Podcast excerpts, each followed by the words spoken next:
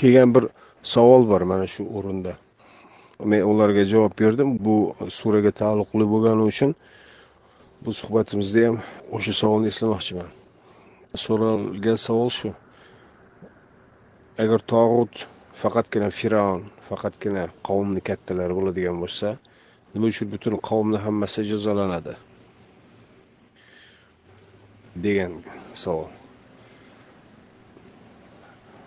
Tog'utlasha olgan bir qismi bor tog'utlasha olmagan ikkinchi qismi bor. Ammo ikkalasi ham boylik hirsiga mubtalo bo'lgan. Boylikka ruju qo'ygan. Boylikka ruju qo'ygani ham sabab emas. Boylikka ruju qo'yib boshqalarni haqqini poymol etishga qasd qilgan. Ba'zilar hammadan ko'proq ayyor hammadan ko'proq tajovuzkor va hammadan ko'proq olg'ir yulg'ir bo'lgani uchun boshqalarni tepasiga chiqa olgan. Boshqalar chiqolmagan lekin niyat va qasd hammasida bir xil. Boylik orttirish istagi va intilishi va hirsi boylik orttirish hirsiga mubtalo bo'lganlarni hammasi ham boylik orttiravermaydi.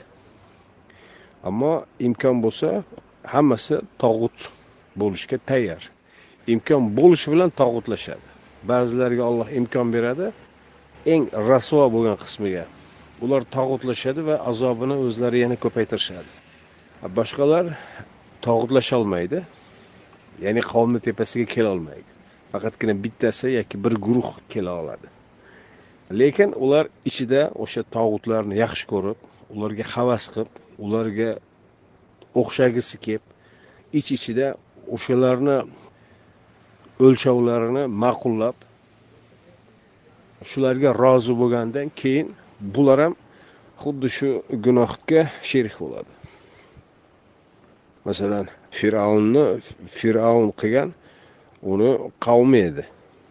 Qavmi uni haqiqatda rob deya tanirdi. Xudoni o'g'li deya tanirdi.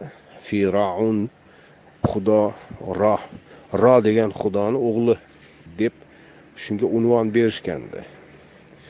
Ana shundan keyin u haqiqatdan men sizlarni robbingizman deya chiqa oldi.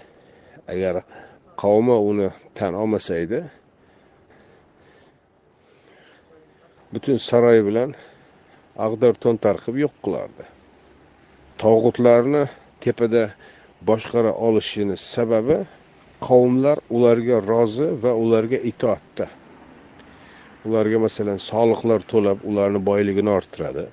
Ularga itoat qilib ularni chiqargan hukmlarga rozi bo'ladi qabul qiladi bu hukmlarni. Yoki bir o'limga yuborgan paytida ular o'sha tog'utni askari bo'lib jon berishga tayyor ketadi. Bular hammasi o'sha tepani piramidani tepasini qo'llovchi qismi. Qo'llovchilar qismiga hali kelamiz. Oldingi bir savolga javob berarkan qisman aytib o'tgan edik. Lil musallin degan oyatda qo'llovchilarga vayl bo'lsin degan. Dinni yolg'onga chiqaruvchilar bor. Ular qavmni kattalari. Qavmni kattalarini qo'llovchilar bor. Ijtimoiy tabaqalarda bu pastroq tabaqada. Ammo ular tepani qo'llaydi. Ana shu qo'llovchilarga vayl e'lon qilinadi. Ular kimni qo'llayotgani aslida va buning oqibati nima bo'ladi bulardan xabari yo'q. Shuning uchun ansolatihim sahun deyiladi. Ular berayotgan bu qo'llovdan g'ofil bular. Kimni nimaga qo'llayotganligidan xabari yo'q. Mana shularga vayl e'lon qilinadi. Bular ham o'sha fir'avn misolida masalan fir'avnni qo'llovchi qavmlar. Ular ham ich ichida shunday fir'avn bo'lishga fir'avnlikni to'g'ri degani uchun bular ham birday gunohkor bo'ladi. Azobi qilgan amaliga ko'ra lekin gunohkorlikda hammasi gunohkor bo'ladi. Bugun mana bir gunoh agar fosh bo'ladigan bo'lsa deylik bir odam dindan mol dunyo orttirib qasrlar qurdi deylik bu fosh bo'lib qoldi. Va ko'pchilikka ma'lum bo'lib qoldi. Ana undan keyin odamlar ikkiga bo'linadi. Bir qismi ayblaydi. Shuncha muhtoj bor ekan nima balo bor bu qasrlar qurib degan ayblov. Ikkinchi taraf aytadiki nima bo'libdi deydi. Tijorat qilib boyisa bo'ladi deydi. Mana shuni o'zi kim kimni qo'llayotganligini aniq ko'rsatadi. Yoki bo'lmasa mana ishid chiqdi. Ishid odamlarni bozorda sotishni joriy qildi. Bozorda odamlarni sotadi. Ayollarni masalan joriya deb sotadi. Yoki ba'zi musobaqa e'lon qilinadi. Kim birinchi o'rin olsa shunga mana mana shuncha yoshli bir mana shuncha yashar deylik o'n uch yashar yoki o'n besh yashar bir joriya unga sovrin sifatida beriladi. Shunga o'xshagan ya'ni bir buyum bir ashyoga o'xshab bozorda bir mol tovarga o'xshab sotiladi olinadi sotiladi insonlar. Bu bugungi kunda insonni hurriyatidan tamoman mahrum qilish deya ayblandi. Ba'zi joylarda ayblandi ba'zi joylarda qo'llandi bu. Buni qo'llashdi ya'ni qo'llov bilan qarshilashdi. Qarshilandi kutib olindi. Deyildiki nima bo'libdi islom fiqhida bizni masalan islom fiqhida deb o'zini mazhabini aytishadi. Bizni mazhabimizda fiqhimizda demaydi. Umuman islom fiqhida deydi. Go'yoki ularni mazhabi butun islom ya'ni ollohni yuborgan dini dek. Ular aytishdiki bizni dinimizda deyishdi islom fiqhida bor masalan joriya bor quldorlik bor bozorda sotish joiz urushda asir asiralar olish joiz ularni olish sotib olish sotish ular ham joiz halol hammasi. Deyishdi bu ham ko'rsatadiki agar ularga shunday imkon berilsa ular ham xuddi bir muslima ayollarni bozorda olib sotishga tayyor. Ich ichida dunyoqarashida shunga tayyor. Faqat imkon bo'lmayapti. Dunyoviy davlatda yashayapti. Dunyoviy davlatda odamni bozorda sotish degan narsaga aslo ruxsat yo'q. Shuning uchun bu hayolida bu narsalarni halol sanab yuribdi. Imkoni yo'q ammo. Hatto juda istakli bo'lganlar ketishdi o'sha ishitlarni bo'lgan joyiga va o'sha joyda yashab o'sha joyda bu holatlarni ko'rishdi. Ammo oxiri nima bo'lganini ko'ryapsizlar. Yoki bo'lmasa toshbo'ron qilib o'ldirish hukmi bor. Zino qilganni toshbo'ron qilib o'ldirish degan hukm bor. Bu islomda emas qur'onda emas bu. Qaysi ham bir mazhablarda bizni o'rta osiyolar ana shu mazhabda. Shuni e, ich ichidan to'g'ri deb hisoblaydi o'sha shayx muhammad sodiq muhammad yusufidan torting to eng oxirgi ana shu mullabachchalarigacha hammasi to'g'ri deydi. Zinokorni toshbo'ron qilib o'ldirish shart mana shu ollohni buyrug'i qani buyrug'i desang shu qur'onda bo'lgan. Qani bugun yo'q? Shu chiqarib yuborilgan tilovati nima deydi? Tilovati bekor qilingan ammo hukmi bekor qilinmagan. Tilovati bekor qilingan ammo hukmi bekor qilinmagan. Ana shunaqa. Nega endi tilovati bekor qilingan? Sabab nima? Sabab yo'q. Tilovati bekor qilingan bo'ldi. Nima uchun bekor qilingan? Shu bekor qilingan. Bir oyat nozil bo'lib keyin bekor qilinganmi? Ha oyat nozil bo'lib keyin bekor qilingan. Ammo alloh taolo aytadi biz nozil qildik zikrni va biz uni muhofaza etamiz deydi. Nima bo'ldi? Mana shunaqa. Ota bobolarimiz shunday ishonib kelgan. Ya'ni agar buni qo'lga hukm imkoniyat jazo mexanizmi kelib qoladigan bo'lsa alloh saqlasin.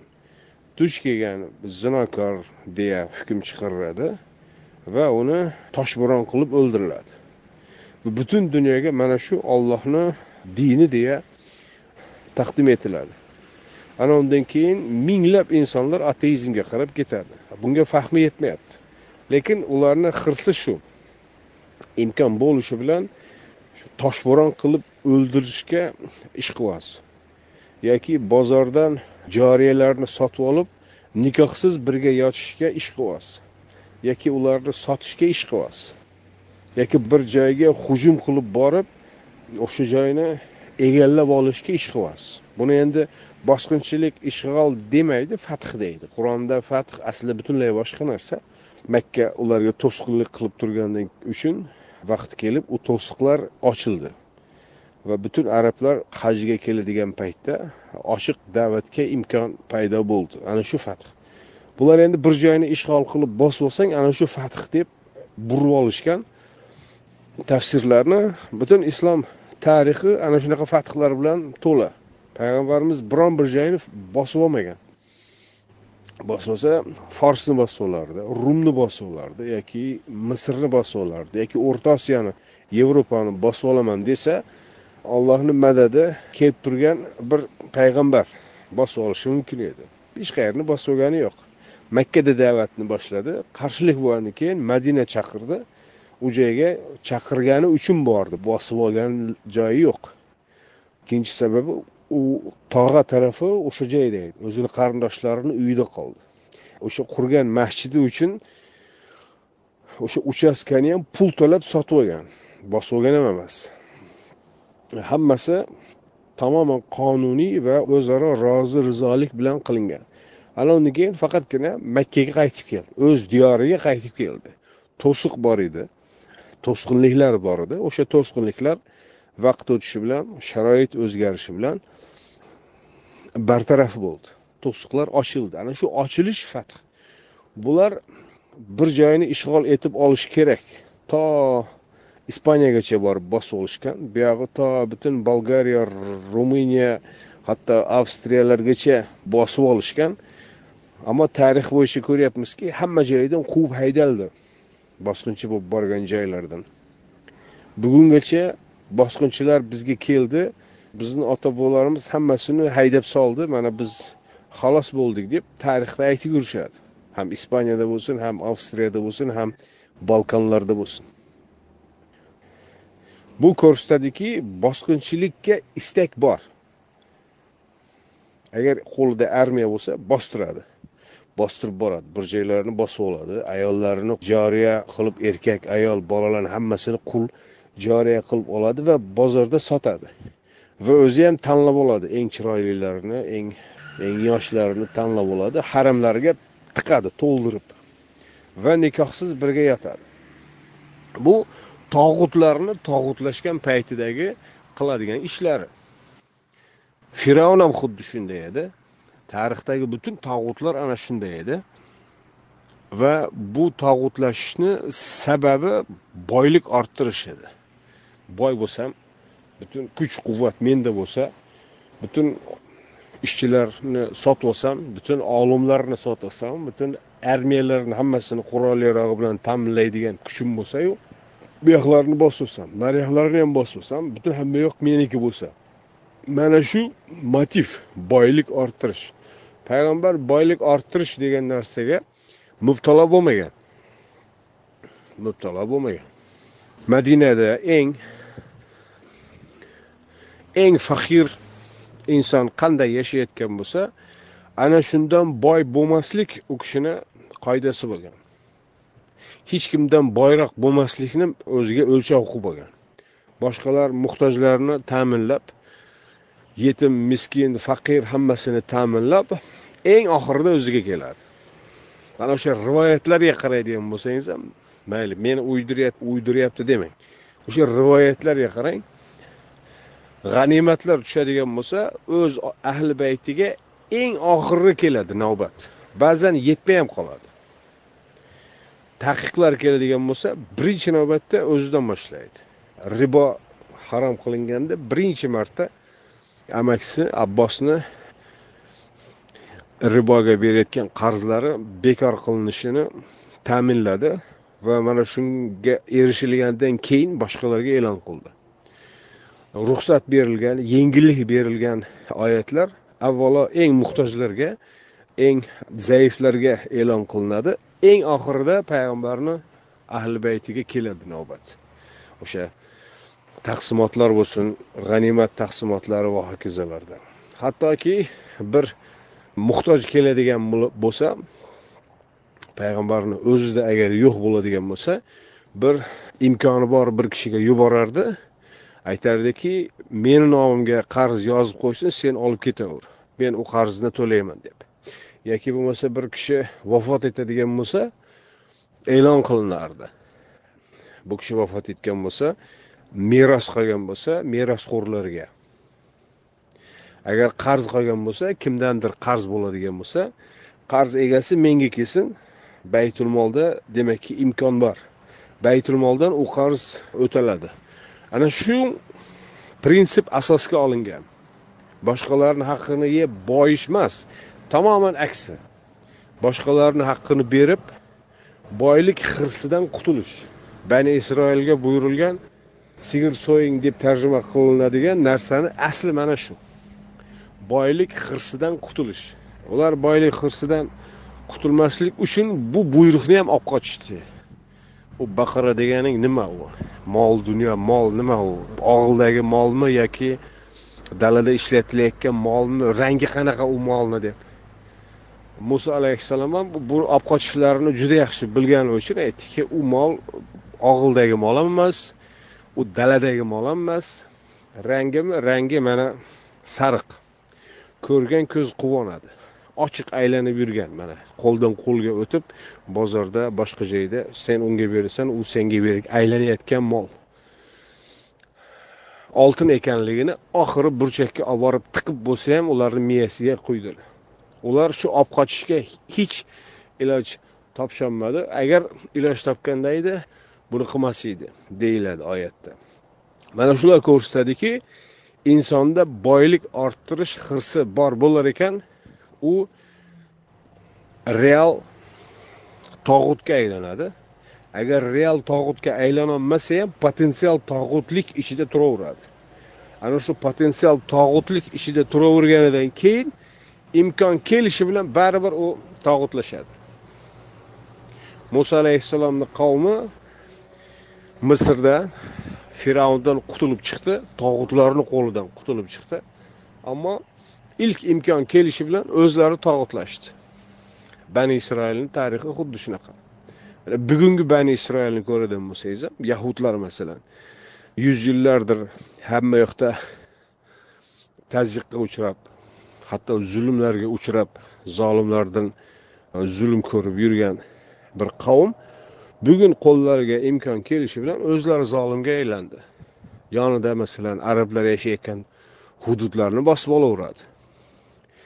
Kengaytiraveradi. Shu yahudlar yashayotgan joylarni kengaytiraveradi. Bu yoqda g'azo bor bu yoqda urdun daryosini bu sohili bor bu yoqda quddus shahri bor. Shu qurilish ishlari olib boryapmiz deb kelib arablarni uyini buzib o'zlari bizniki deb olaveradi. Qani buni seni davlating qani chegarang qani? Chegara yo'q.